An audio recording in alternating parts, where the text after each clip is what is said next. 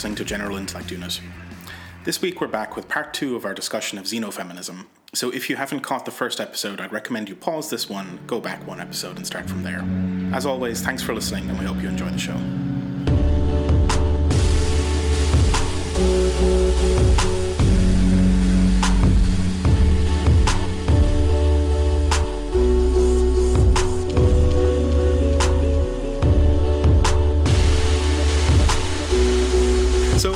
This this next section, what this one slid off my brain. I just couldn't get like get a grip on it at all. The zero x zero d. What's this one about? Yeah, this this feels like uh, in in a section that is full of these like just you know absolutely piercing takes. This is very kind of um, amorphous. It's a Um, vestigial tail or something. yeah. So what? Um, essentially, what this section is talking about is how we need to be conscious of the memes and language that are used online. Um, and like how memes like anonymity, ethics, social justice, and privilege checking uh, host social dynamisms at odds with the often commendable intentions with which they're taken up. Which is just to say that, like, it, it, this is kind of about like polysemy and like the way in which the meanings of things can shift in online discourse right? And how we need to be we need to be conscious in our interactions with language um, and and be instrumental uh, in our interactions with language online. And i think that's something that people are very conscious of um, you know coming out of the linguistic turn and all of the social theory that came out of that, um, influencing the um, the sort of upbringing of the Tumblr generation. Um, I think people are very conscious of these things, uh, but at the same time, they're they're very difficult to struggle with, um, and they're they're sometimes um, out of our control. There's something we need to pay attention to. But again, this is this is this is not a very um, clear paragraph. I think. Along, along those lines, it's kind of like saying like these these things are not what they seem. Like anon- anonymity, ethics, social justice, and privilege checking are not what they seem online. You know, like you, you you'd think they'd be good, but they're not. Yep. Yeah. Watch out. Yeah. yeah, because they they're like uh, they're structured to not do what they say they're going to. And so it's it's the it seems like the structure is mani- the manipulate manipulation of desires, puppet strings. I don't know, like all the stuff it says later on. It it is a little ambiguous in what it's saying because I think it wants to be positive. Yeah. um, yeah, I got I got tripped up on this one pretty badly. I just, oh boy, um, I just need to need to get better at reading.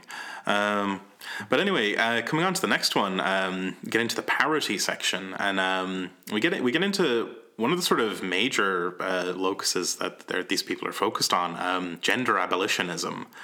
Yeah, this this is an interesting paragraph, and that um, it's sort of all about uh, when we say gen- gender abolitionist, it's not kind of eradicating. It's not necessarily eradicating the the, the the the existence of gender, but sort of proliferating gender to such an extent that it becomes invalid as a basis for power or through difference. Like it's it's so much difference that you you it can't be used as a sorting function to to differentiate anything anymore.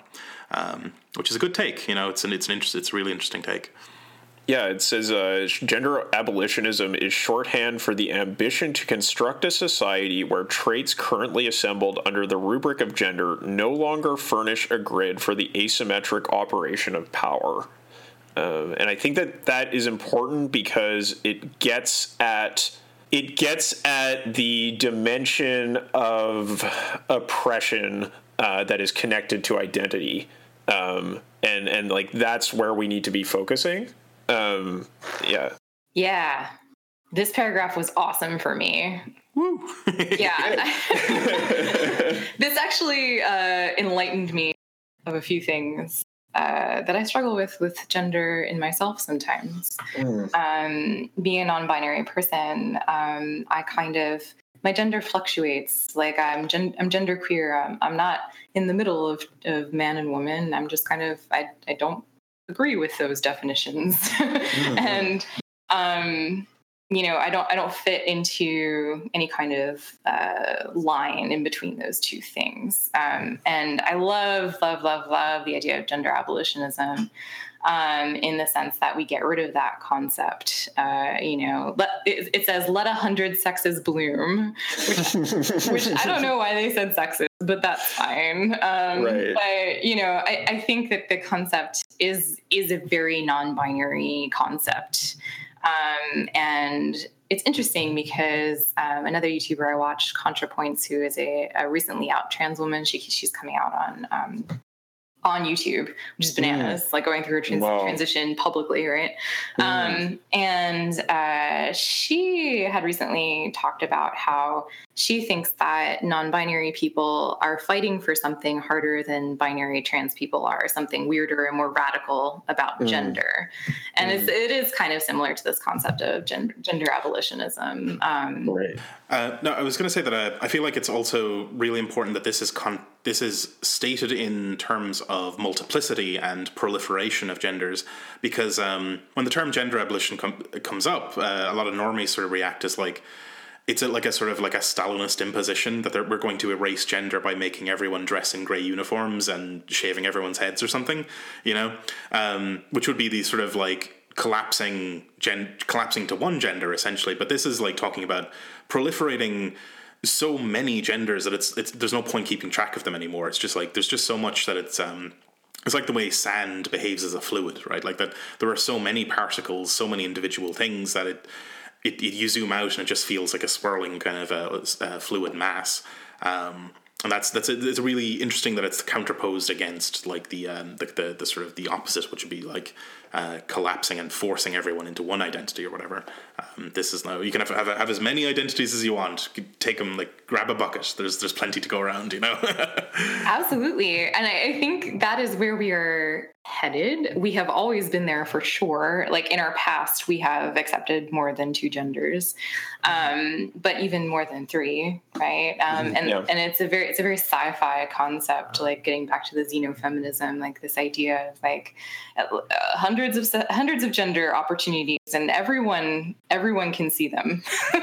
yes. You know, not not just the queer folks um, and and that that gets rid of that power dynamic of um, you know the, the, patriarchal power dynamic, which which this is such such a cool description. Um, no longer furnish a grid for the asymmetric operation of power. Yeah, that's um, brilliant. It's just so good because it doesn't it doesn't once say uh, men. yeah, yeah. It just talks about the power dynamics inherent in gender, and because there's power dynamics inherent in other genders too. Um, yeah. And, you know, there, there it's talked about a lot recently. Um, the power dynamics between binary trans people and non-binary trans people, for example. Mm-hmm. Um, and and so I, that was just so cool. I thought it was such, such a great way of putting it. You know, it's not necessarily masculine or men or the patriarchy. Just like we need to be aware of what that power dynamic looks like. Yeah, and I really like the way that they connect this uh, like intersectionally. So when they talk about race of abolitionism, uh, it's like, well, yeah, like you know these these sort of um, physical markers or physical characteristics uh, will no longer uh, be categorized into races, right? Like the, those arbitrary distinctions will not be policed. Um, and then they talk about uh, class abolitionism, right? Um, and I really like this line at the end here. You're not exploited or oppressed because you are a wage laborer or poor. You are a laborer or poor because you are exploited right? And this is getting to the relational nature of these things, right? Um, and and I think that's very very important. Um, it's, it's very important to to understand uh, that yeah, like getting away from your exploitation as an identity and focusing on the exploitation. Mm-hmm. Yeah, and the uh, the next paragraph then sort of continues. It sort of builds on that thought a little bit with the um, the understanding that the this uh, this these these abolitions um, hinge on a sort of reworking of the universal. Um, and the sort of gist here is that it's a sort of re- rejecting the kind of false universals of, you know, t- taking a particular trait such as whiteness or maleness and making that turning that particular into a universal and instead dig, digging down under all of the particulars to find the sort of real universal substrate of humanity and sort of hinging on that as your as your as your concept of a universal. So it, it is a sort of a it's in in one way um, a uh, you know it's it's it's telling us to try, try and reclaim a notion of a universal which has been sort of lost recently i think um, or in, in more recent times in that like we're because we're rejecting you know uh, whiteness as a universal maleness as a universal and so on there's a danger of le- ending up in a place where there are no universals which leaves you with no ground to stand on for these abolitionist sort of projects. Um, yeah yeah absent such a universal the abolition of class will remain a bourgeois fantasy. The abolition of race will remain a tacit white supremacism and the abolition of gender will remain a thinly veiled misogyny. Uh, even especially when prosecuted by avowed feminists themselves. So it's a very, very strong statement here. Um, yeah, you know, reacting to yeah Eurocentrism, reacting to uh, you know just like the the patriarchy, um, to to white supremacy, um, and and uh, towards the cisgendered norms of our society, right? But like saying those things do not negate the validity of the universal as a liberatory principle. Yeah, absolutely. Yeah, yeah, it's it's like a subversion of status quo. It's like what this is kind of talking about. Um, it, it, it's very it's very feminism, intersectional feminism 101 in a lot of ways. Actually, it's you know it's just talking. I, I guess it goes a step further than intersectional feminism, which usually says we need to deconstruct, you know, these, and it says actually we need to rebuild um, a universal, right? Um, it's it's not good enough to just deconstruct it. We need to rebuild it. Yeah, I think that, I think that's kind of cool because uh, xenofeminism seems to be a lot about building things. yeah. It's like yeah, positive orientation, yeah. Yeah, so you know, taking the offensive, you know, not just deconstructing it and making something new. Um, so that's super, super cool. Like you just can't you can't just uh, get rid of gender. You have to build build new status quos for gender and build new genders. You know. Yes. Yes. Yeah, and um, and speaking of building, then that brings us on to the the, the next the next uh, paragraph where we're talking about like building a sort of mutable architecture that, like open source software, remains available for perpetual modification and enhancement following the navigational impulse of militant ethical reasoning. Um, yeah, so this this is yeah continuing that theme of being being positive and building things up, and but also sort of wanting to have it be um, a flexible sort of mutant architecture that um, that can kind of um, serve as a as a platform for all these things developing going forwards. Um, mm-hmm. Yeah. Yeah. Yeah, I loved this idea. Um, this this this tied back to staying with the trouble a lot too. Um, where Donna Haraway is, um, she kind of talks about all these different feminist ecological art projects mm-hmm. that are uh, the the easiest one to talk about is um, uh, how a lot of feminists decided to collectively all over the world make art installations that looked like coral reefs. So they were like, um, and they were often like knitted or crocheted with like you know you know it's like a women's art type of thing. Mm-hmm. Um, and it was basically uh, a big project that anyone could do to raise awareness about the dying coral reef. Mm-hmm. Um, and and it, it, this reminds me a lot of that. It's kind of like a collaborative, ever changing art project. Like that's what gender should be. right, right, right. Yeah, and that's and, so that's so cool. As an artist, like I'm totally on board with that. It's uh, it's really and it's about building that together. It's about working yeah, um, and uh, I think um, this line here uh, open, however, does not mean undirected. The most durable systems in the world owe their stability to the way they train order to emerge as an vi- invisible hand from apparent spontaneity. Uh, or exploit the inertia of investment and sedimentation.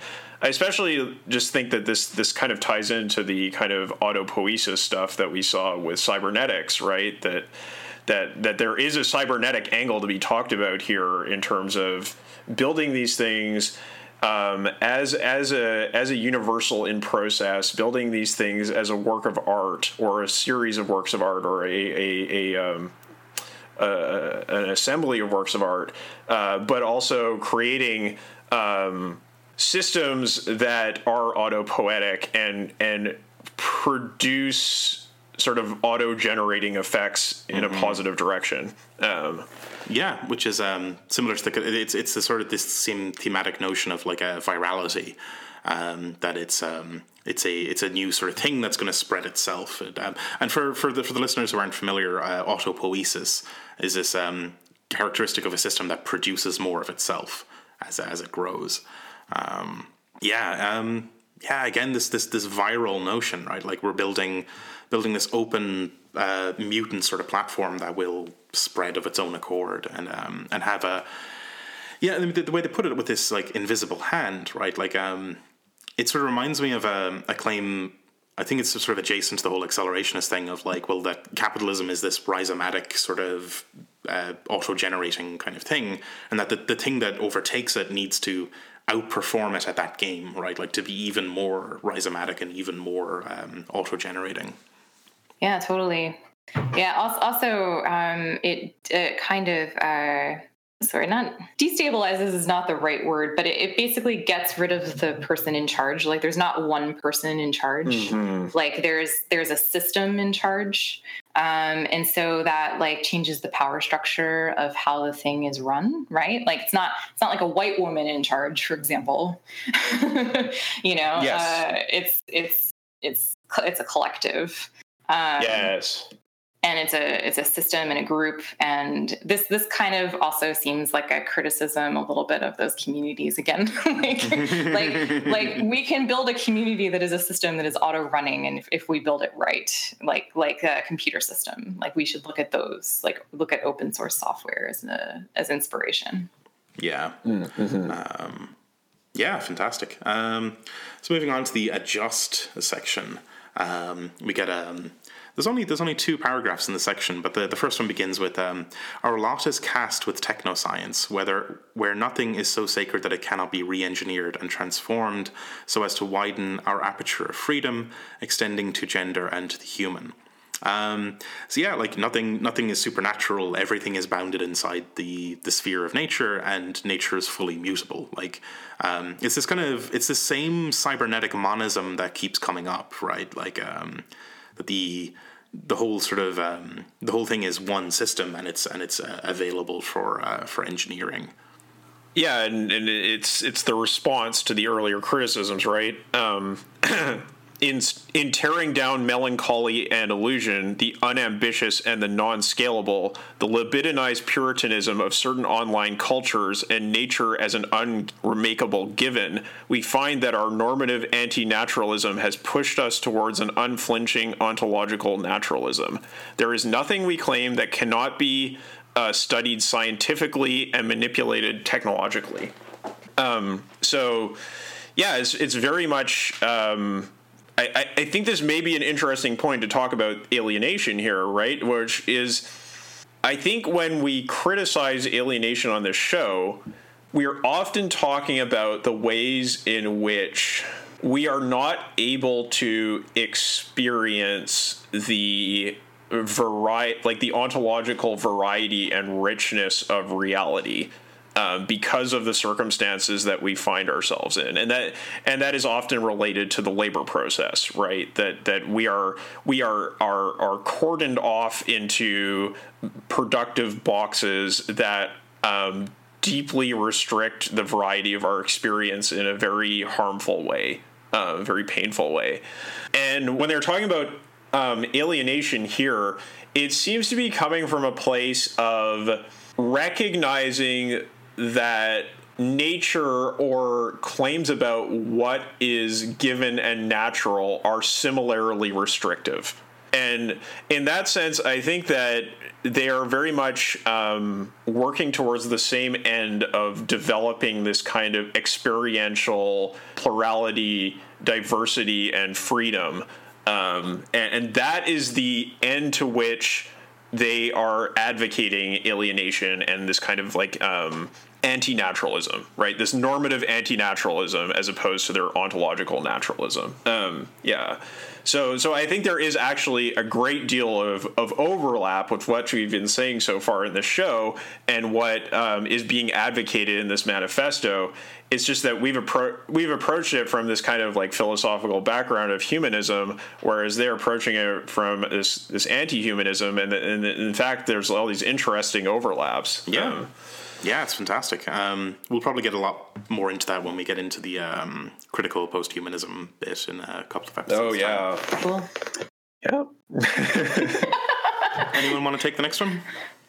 I, to be honest, I didn't understand this part too much. So Is this another vestigial tail? like at the end of a section? Uh, yeah, okay. I'll I'll I'll, I'll have a I'll have a shot at this. It says. Uh, Okay, so it says here this does not mean that the distinction between the ontological and the normative, between fact and value, is simply cut and dried. Uh, the vectors of normative anti naturalism and ontological naturalism span many ambivalent battle- battlefields. The project of untangling what ought to be from what is, of dissociating freedom from fact, will from knowledge, is indeed an infinite task. There are many lacunae where desire confronts us with the brutality of fact and uh, where beauty is indissociable from truth. Poetry, sex, technology, and pain are incandescent with this tension we have traced. But give up on the task of revision, release the reins, and slacken that tension, and these filaments instantly dim. So they're getting to this point that they're saying is like, we are normatively anti-naturalist but ontologically naturalist which is to say we're, we're, we're, we're normatively against the, the given as a restriction on our freedom. But we are also scientists right? We, we also believe in, in the natural world in science in understanding uh, nature.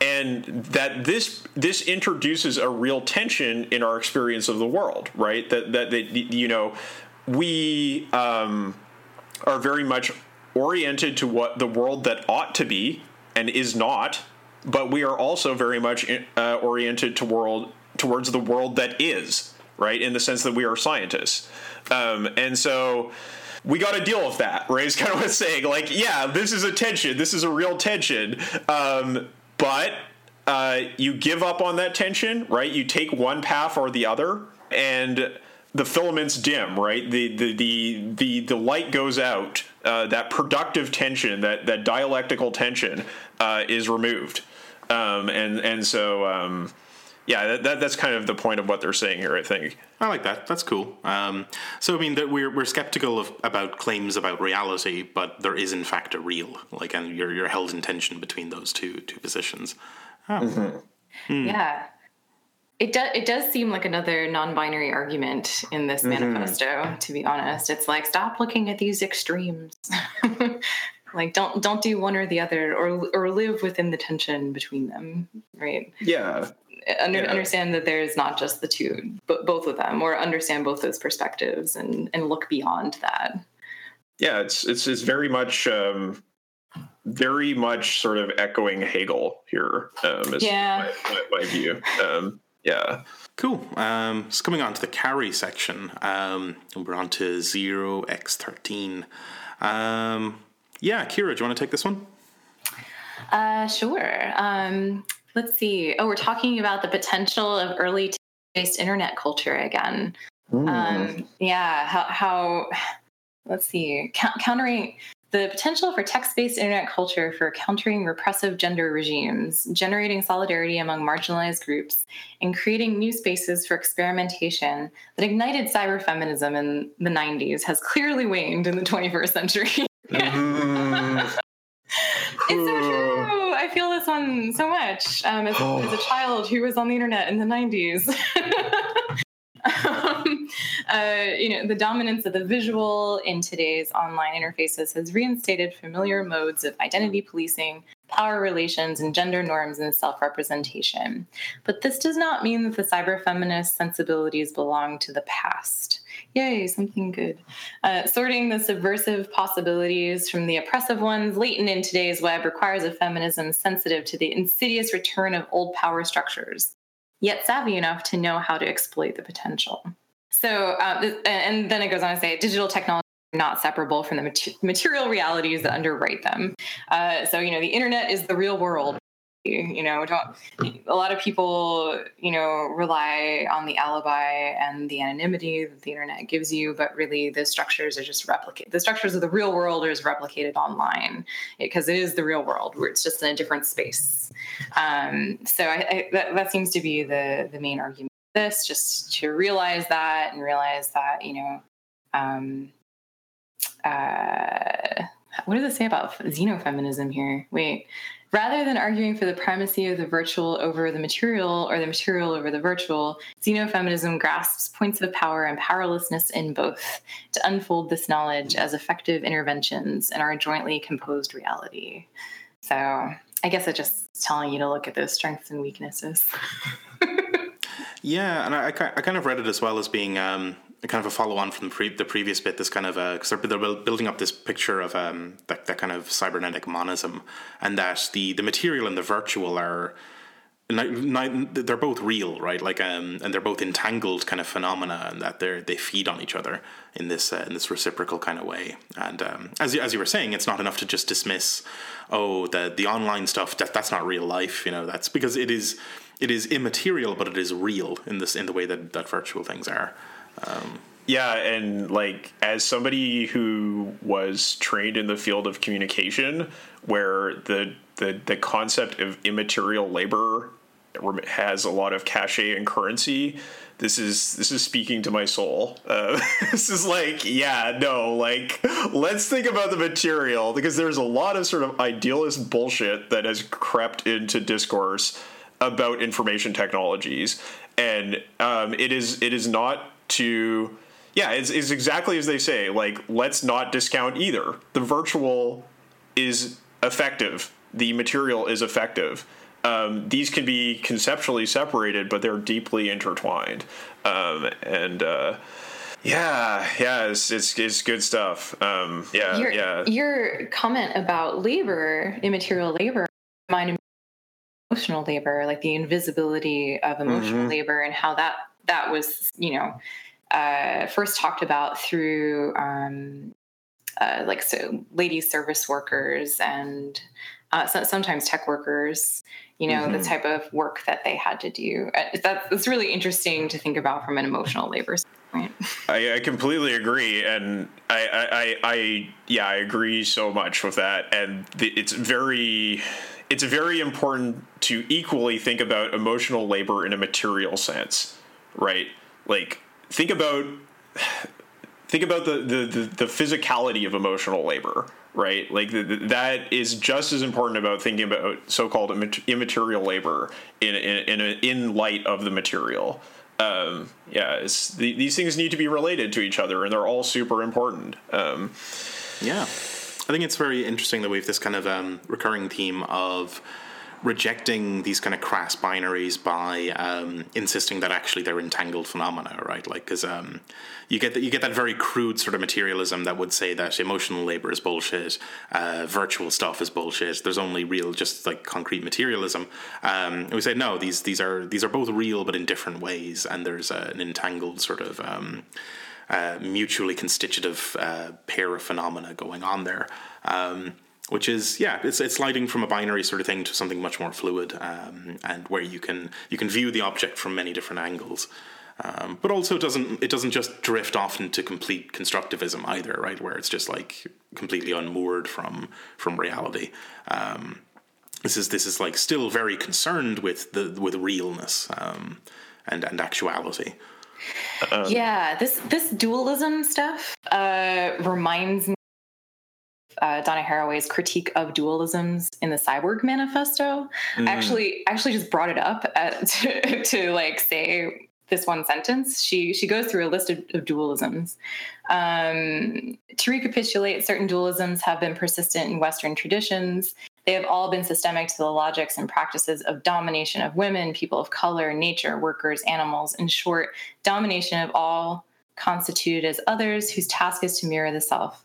Chief among these troubling dualisms are self, other, mind, body, culture, nature, male, female, civilized, primitive, reality, appearance, whole, part, agent, resource, maker, made, active, passive, right, wrong, truth, illusion, that's a big one in the xenofeminism. Mm-hmm. and total partial god man. So she she kind of like makes a list of all those dualisms.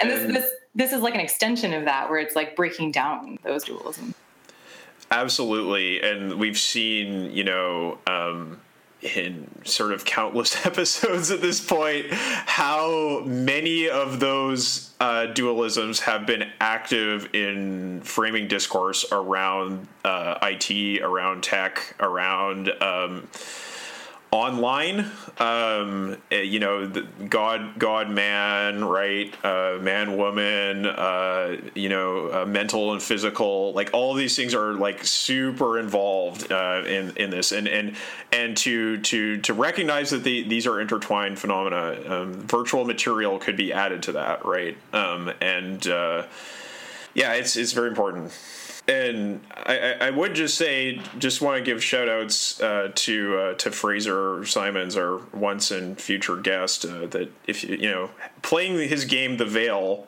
uh, which is a, to a large extent about this this this conflation of virtual material, uh, was a really nice way to be able to think about this. So um, yeah, right. Yeah. So in in summary, fuck dualism. I'm going all in on Spinoza. The, the Wachowskis would agree. um, but yeah, I mean, uh, the, the next section, uh, the next paragraph is a pretty short one, but it um, it sort of transitions from that uh, the, the, from the virtual to um, to the the crudely physical in there, talking about the built environment and how we sort of need to keep this in mind as um, you know a, a point of uh, a point of leverage for for change, right? That like um, built environment, public spaces, living space, and social life are all sort of tied up in each other, and um, they, they, they they trail off with. Um, uh, with the potential to foreclose, restrict, or open up future social conditions, xenofeminists must become attuned to the language of architecture as a vocabulary for collective choreography, the coordinated writing of space. Um, yeah, nice. And then the next bit uh, kind of fi- finishes off that thought by bringing it into the domestic sphere um, and calls for kind of a reimagining of um, of the home, right? Um, and kind of you know why why take the um, the sort of Oedipal domestic sphere that we know as a given, right? Like um, why not build uh, communal workshops and trans- and sort of um, laboratories and these sorts of uh, futuristic living spaces, you know? Um, I love love love this paragraph. yeah, it's so good. you know, we see too well that reinvention family structure and domestic life are currently only possible at the cost of either withdrawing from the economic sphere, the way of the commune, or bearing its burdens manyfold, the way of the single parent. If we want to break mm-hmm. that inertia uh, of the nuclear family unit, then um, we have to overhaul the material infrastructure and break the economic cycles that lock it in place. Yes, it is capitalism that traps us in, you know, the two two family, two point five kid home in America. You know, it's a very isolationist. It's a very individualist. Like, you know, pull yourself up by your bootstraps. Every every person for themselves.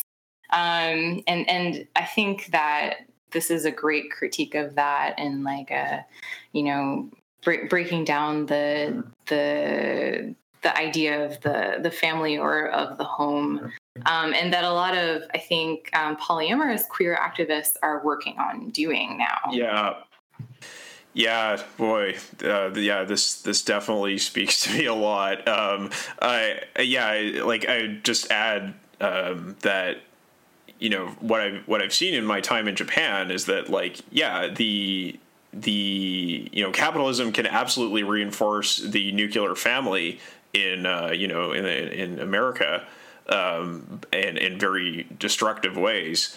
Uh, but um, in in the case of a country like Japan, it can uh, reinforce the structures of a multi generational family in incredibly destructive and toxic ways. Uh, it's it's not necessarily the fact that it's not like oh should we choose this structure of relation or this structure of relation. It's the fact that capitalism tends to prescribe a model and you stick to that model, right? And that is like absolutely harmful to many many people Um, it certainly has been something I've struggled with very, very deeply in my life, and I absolutely feel the economic burden of, yeah. absolutely, yeah. Well, it's also, I mean, live that way too. Um, you know, have to share homes with multi generational and, and multiple multiple parents you know friend parenting uh, mm. if you can't afford or or you know the millennial curse or whatever like moving back in with your parents like if you mm-hmm. can't afford to have your own family anymore like you, if you can't afford the capitalist idea ideal anymore yeah yeah and then and then you get you know look at like uh Cortez like getting attacked for uh for ha- not being able to afford to move to DC and uh, and and like her place her place of work, right? Like you know, is yeah, it's that capitalist ideal is being policed right there. Mm-hmm. Um, yeah, um, yeah, and so the, this the section closes out with the the. Um, a call to to overhaul the material infrastructure and break the these kind of economic cycles to keep this stuff going because these are again entangled phenomena, right? Like um, yeah, but the, the next section then takes on to um, to biohacking and uh, yes, Akira. Yeah, this, this is your this is your field of expertise, I believe. I'm, I mean, I'm not super expertisey, but, I, but I am very interested in it. So I love how this paragraph is talking about uh, the DIY HRT that uh, a lot of trans folks use. They, they mm. first got their hormones, you know, online illegally because doctors wouldn't give it to them. Um, and so it talks about the idea of bodily autonomy, like gaining gaining autonomy over our bodies through gaining understanding and use of medical tools. Mm-hmm. um, and and this is so cool uh, you know, the rise of the internet and the hydra of black market pharmacies, it let loose, together with a publicly accessible archive of endocrinological endocrinological know-how was instrumental in wresting control of the hormonal economy away from gatekeeping institutions seeking to mitigate threats to established distributions of the sexual.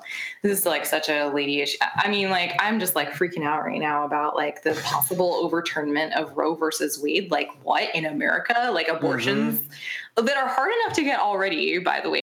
Yeah. Would then be illegal again, and like uh, you know how bi- a lot of biohacking movements are about are are about this. They're about the politics of the body and giving access to marginalized people things that they don't have through the system. Yeah, absolutely. Real good. yeah, it's real good. that's that's something I care about. You know, and I, uh, you know, I know a lot of people with depression. My partner has type one diabetes, and just like what the health industry does to us is horrific and if we had access to biohacking, that wouldn't even be a problem anymore. yeah, and one thing that sort of um, occurred to me is that this this throws into kind of stark relief just how how much all this sort of stuff is considered is conditioned by the social. In that, like, if you this this stuff would like seem to be less of an issue for um, you know uh, somebody who maybe lives in a country with a national health service where they can they can just go to a doctor and get the hormones, you know, like or where it's it's it's easier. Like and the, the gatekeeping is so much more obvious when you're able to contrast. Um, you know that the, these people over here have easy access; these people over here don't, um, and and need to need to rely on the black market stuff. Um, yeah, well, yeah. I mean, it's it's. Uh, I guess it's a matter of degree, right? Like ha- having the public provision of medical goods um, is, is absolutely a way to open things up of course, we need to be conscious of the ways in which public health services are also conditioned by, you know, heteronormative patriarchy. Yeah, right. Because because it's still within that sort of realm of deciding uh, deciding what's inside the fence and what's out. Right. Oh, yes. absolutely. Even, even in the in, there, there are probably there are things that you know, t- today are considered outside of the, the, the, realm of the NHS, which really, really should be inside of its realm and so on. So it's, but what I mean is that it highlights precisely that there is this, um, this fence that a, a, thing is placed either on the inside of or on the outside of, and that is uh, subject to social control, right? Um, yeah. yeah. Yeah. Yeah. And I love how this posits that we need to make that ourselves. Like we need to take it, take that from them. mm-hmm. We need to, to take control of the fence. Yeah, or, or knock I down the fence. Yeah. yeah, yeah, which which is a power powerful for a manifesto, but again goes back to the well, not super realistic. You know, Yeah, we can't but- we can't all become doctors and then you know do the studies needed to advance women's medicine so that we understand what birth control actually does. You know, like, And that's why we need a collective project, right? Like, right? uh, yeah, I mean, this this is about seizing the means of self production and uh, and and self modification, and, and that can be a collective process. Yeah. Yeah, and they, they make reference to the open source sort of stuff again here, like but in, in um, you know by by comparison. So like, and is it possible to build this this stuff in such a way that it's um, you know still like because I mean like you, you, you take an op- open source software project and install it and run it, it's it's going to be pretty safe, right? Like there, there's a collective process ongoing that makes it um, makes it so that it's uh, not a complete crapshoot. Um, is it possible to do the same for this? And they, they actually they trail off with a question mark to that effect. Like, um, can we make this this biohacking have the um, the same sort of social dynamics and sort of controls as um, as the open source software movement had? Yeah. So um, so Kyle, what's the next one about? Uh, Zero X seventeen. All right. Um, from the global to the local, from the cloud to our bodies, xenofeminism avows the responsibility in constructing new institutions of technomaterialist hegemonic proportions. Like engineers who must conceive of a total structure as well as the molecular parts from which it is constructed, XF emphasizes the importance of the mesopolitical sphere against the limited effectiveness of local gestures, uh, creation of autonomous zones, and sheer horizontalism, just as it stands against transcendent or top down impositions of values and norms.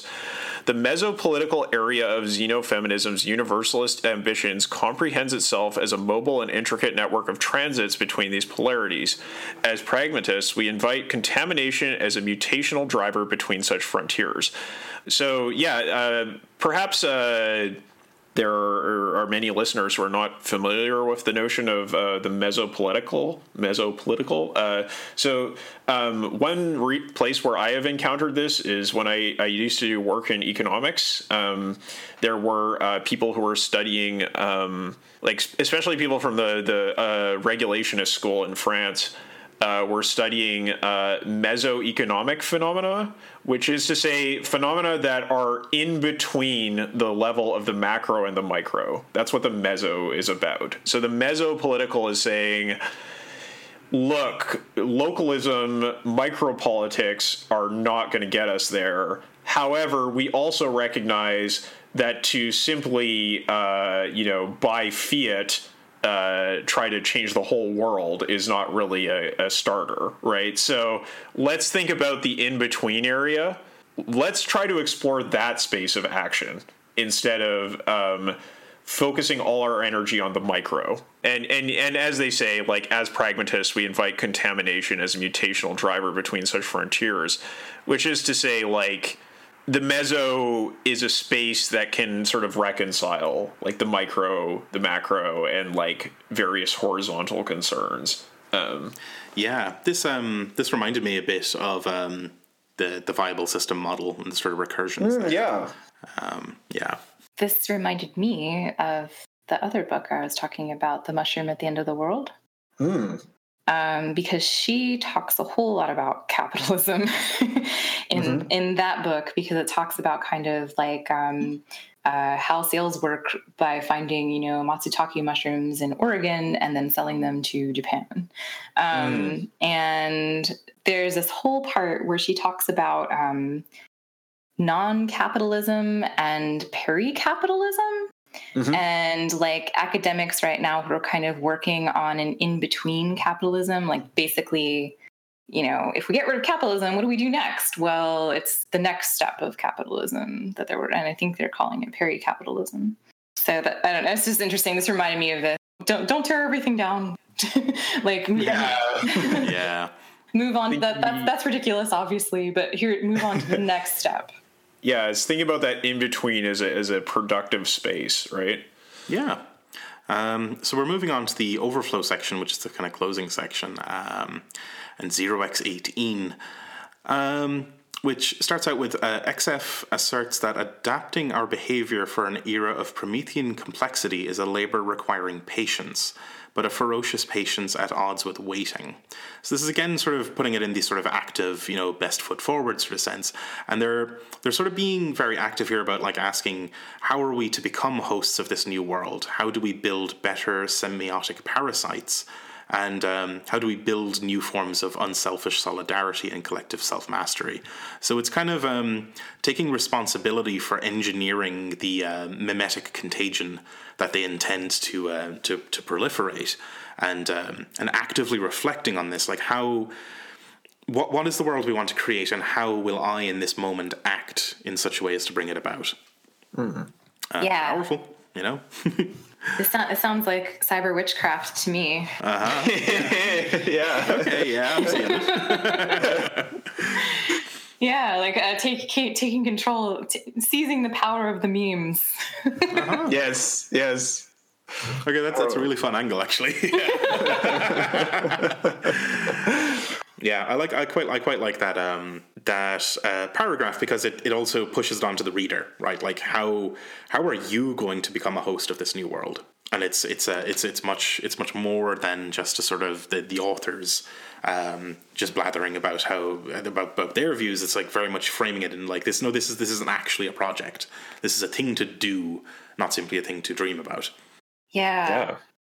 Yeah, and I love how it invites um, it invites the reader to join, right? Mm-hmm. Like you're a part of this. Uh, you need to take action too. And I'm asking you, how can we do it? Like, how can you do it? So cool.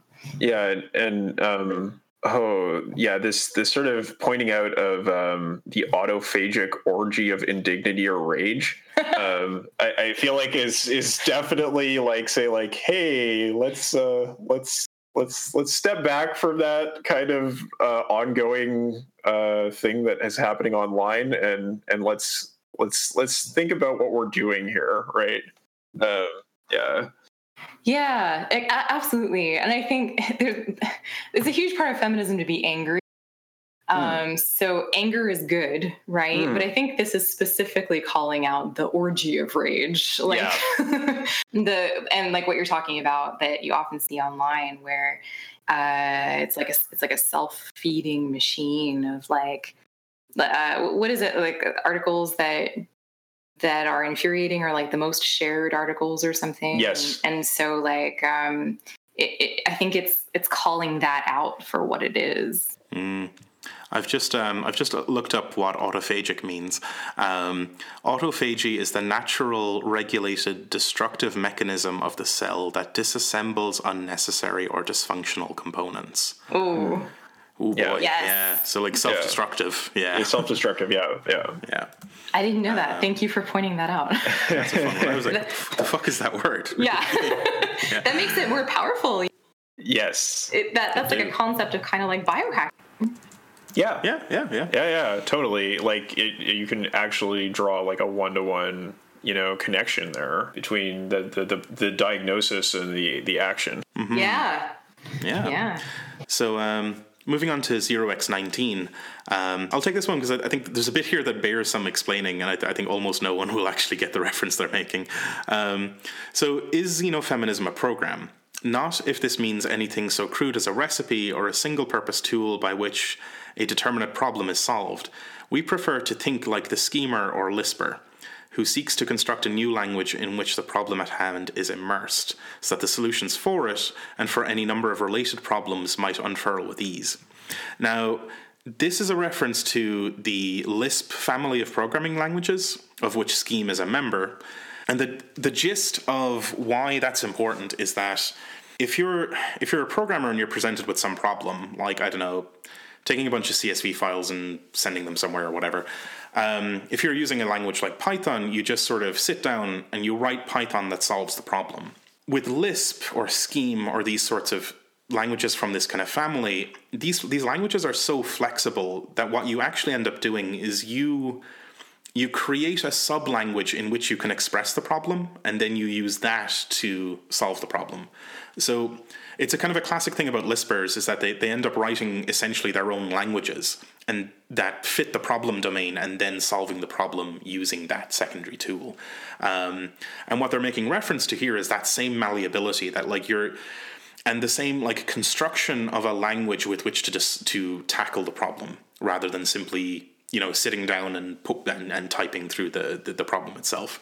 Um, so that that's what they're getting at here. yeah, that is it, so cool. Yeah, so like Lisp is a language for making languages. That's yeah. how that's how it's often. ah, that just opened yeah. up a whole new meaning for me in this paragraph.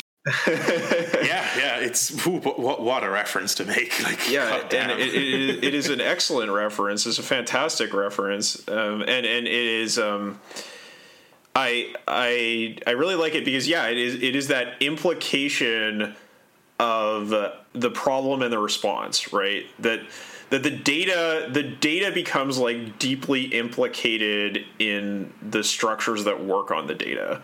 And, and and yeah, that is the, uh, it's it's a very fascinating uh, programming paradigm, and it's it's so interesting to see it generalized into um, a, a, a sort of political uh, approach. Yeah. Yeah, that's that's such a great metaphor. How oppressive structures work and how feminism kind of points it out. Like feminism is the sub language uh, in in that metaphor. Like uh, mm.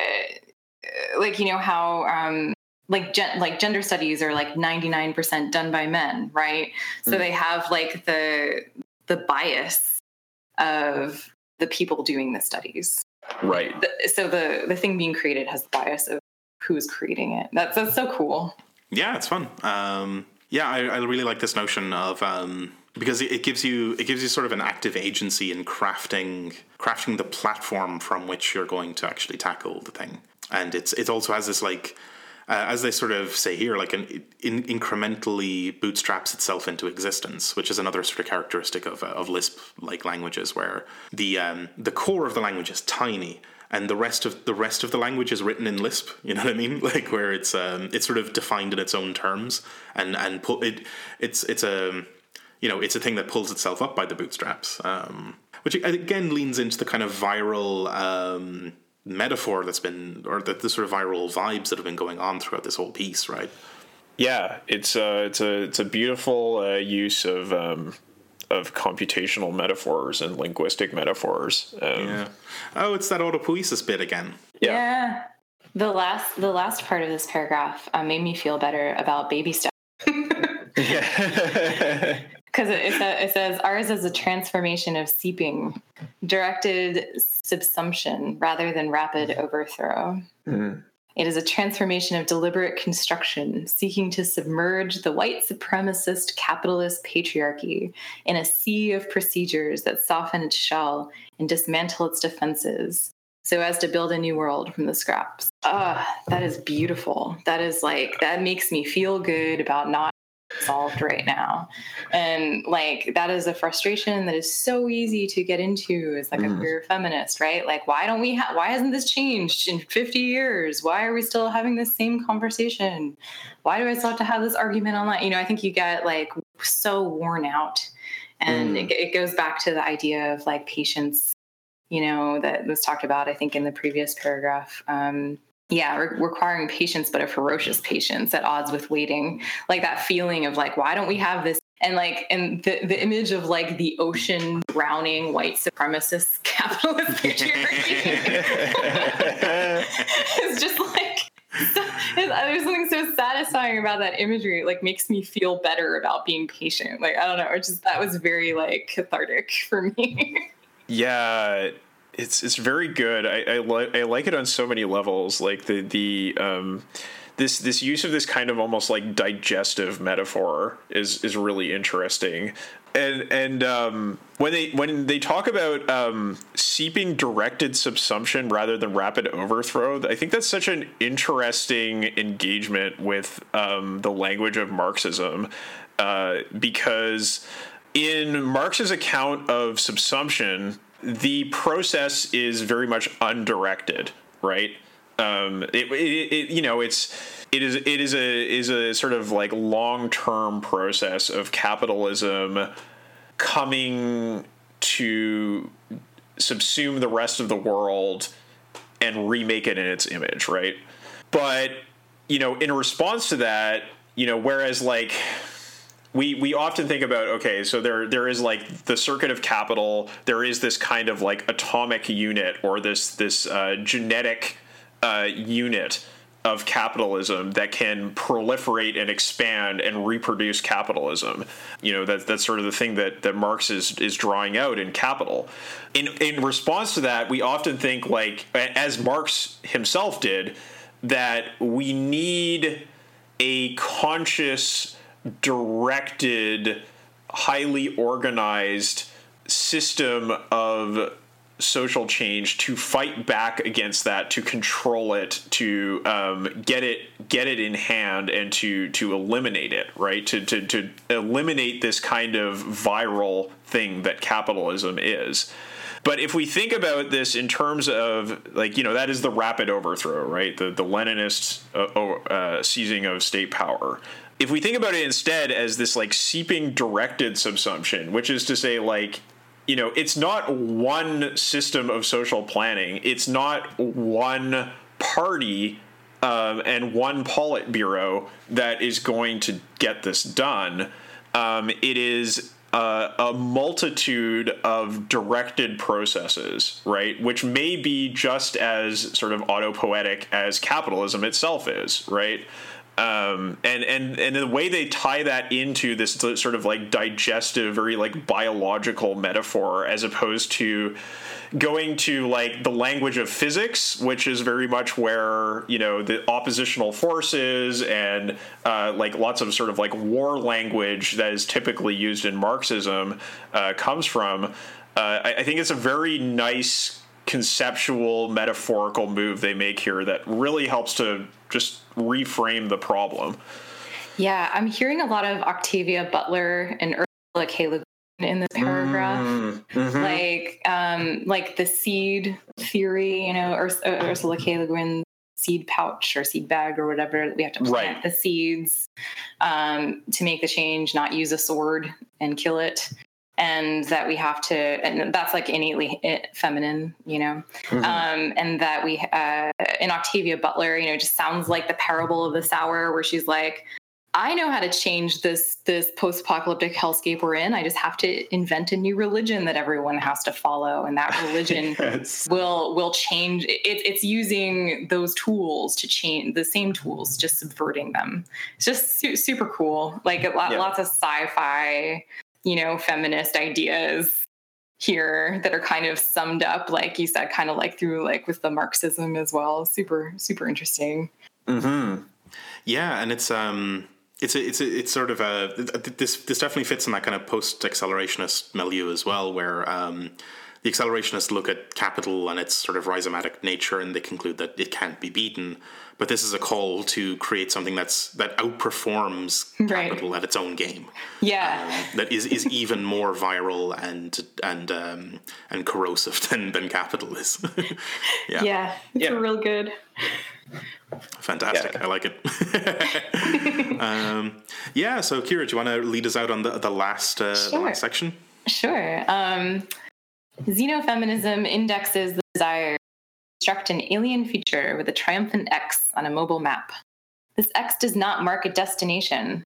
It is the insertion of a topological keyframe for the formation of new logic. Just kind of talking about everything we just talked about right there. Uh, in affirming a feature untethered to the rep- repetition of the present, we militate for ampliative capacities for spaces of freedom with a richer geometry than the aisle, the assembly line, and the feed. I love that sentence. We need new affordances of perception and action unblinkered by naturalized identity. In the name of feminism, nature shall no longer be a refuge of injustice or a basis for any political justification whatsoever. If nature is unjust, change nature. Mm-hmm. Yep. good stuff. So yeah. good. So good. Yeah. I love that they break it down into uh, like they're even taking it into kind of like the, the ecofeminism of like uh, you know cows being forcefully impregnated and uh, just the, the whole system of what what this might look like. Yeah, and, and you can also read that as like the Twitter feed, right? Yeah, totally. social media, all kinds of. Yeah, it's it's it definitely works both ways. Oh yeah, that's that's what's so good about that word. yeah. Yeah. So um, I thoroughly enjoyed reading this. Um, there's, I think there's a couple of, I mean, amongst all the, the it's a pretty short work and it's pretty dense, but um, I think there's there's a couple of duds. Maybe there's one or two that are a bit um, not not especially not not they're not up to the standard of the rest of them. I think that's why they stand mm. out. Um, but yeah. overall, this is this is compelling stuff. Um, yeah, very compelling. Yeah, um, I, I I completely agree. Um, I think that this text definitely benefits from the sort of treatment we've given it of going through point by point and discussing it and drawing things out um, because there are some parts of it that can be a little bit like elliptical, a little bit um, less punchy than you might want in a manifesto. But when you sit down and talk each one over, which you know was kind of kind of the point of the Communist Manifesto in the, in the first place, right? Was to get workers to pick it up and read it out in their workplaces and then talk about it. Um, it, it, definitely benefits from that. Um, and I, I, would also say that like um, if you want to check out check out the the the follow out follow up book uh, Xenofeminism. Um, it's also really good at being very like. It, it, it presents a lot of similar ideas in a less sort of like punchy manifesto form. So like, it's very clear and it, it it takes the space necessary to develop the ideas. So um, it's a really great complement to this document. I've um, I've only gotten through one chapter of the book so far. It's very I think it's really good. It's very well written, and um, I think it its style is a lot easier to grapple with because like um like I, I found this discussion here of this um this manifesto to be really help- helpful because like some of the language in this is very twisty turny and it, it probably makes more sense if you're immersed in um in in this sort of milieu. But like for me, it was a, a, a couple of these paragraphs completely just bounced off me. Um, I, I, couldn't really extract much of anything from them. But then talking them over here um, has helped a lot. I didn't have that trouble at all with the book so far. Um, it's a lot more plain spoken. Um, but hey, it's a manifesto. They're they're they're putting on a show, right? Like it's um, it's a big song and a dance, you know. Well, I mean, routine. also also much how Donna Haraway writes, so it's just right, very okay dense and layered and difficult. I think. yeah. Okay. I'm glad it's not just me then. yeah. It, it's, just, it's very academic. It's very heavy. Yeah. Yeah. I, I think um, given the back the academic background that some of this collective is coming from, um, they did a pretty good job of writing a text that is understandable and has punch you know which is what you want in a manifesto. Like you don't want a, a, a, doctoral thesis right? You you want it to to just hit right? And and yeah it, that's really tough coming from an academic background where you're trained to do the opposite. Um, so I, I i am impressed with what they've done here. Yeah, yeah, this is really interesting in relation to, you know, just like I said, the other um, academic academic stuff I've been reading that's more recent, right? Like mm. how a lot of feminists moved into talking about the Anthropocene, and now they're moving into talking about xenofeminism. Like the xenofeminism book just came out this year, earlier this right, year. Yes. So this is like edge of your seat feminism.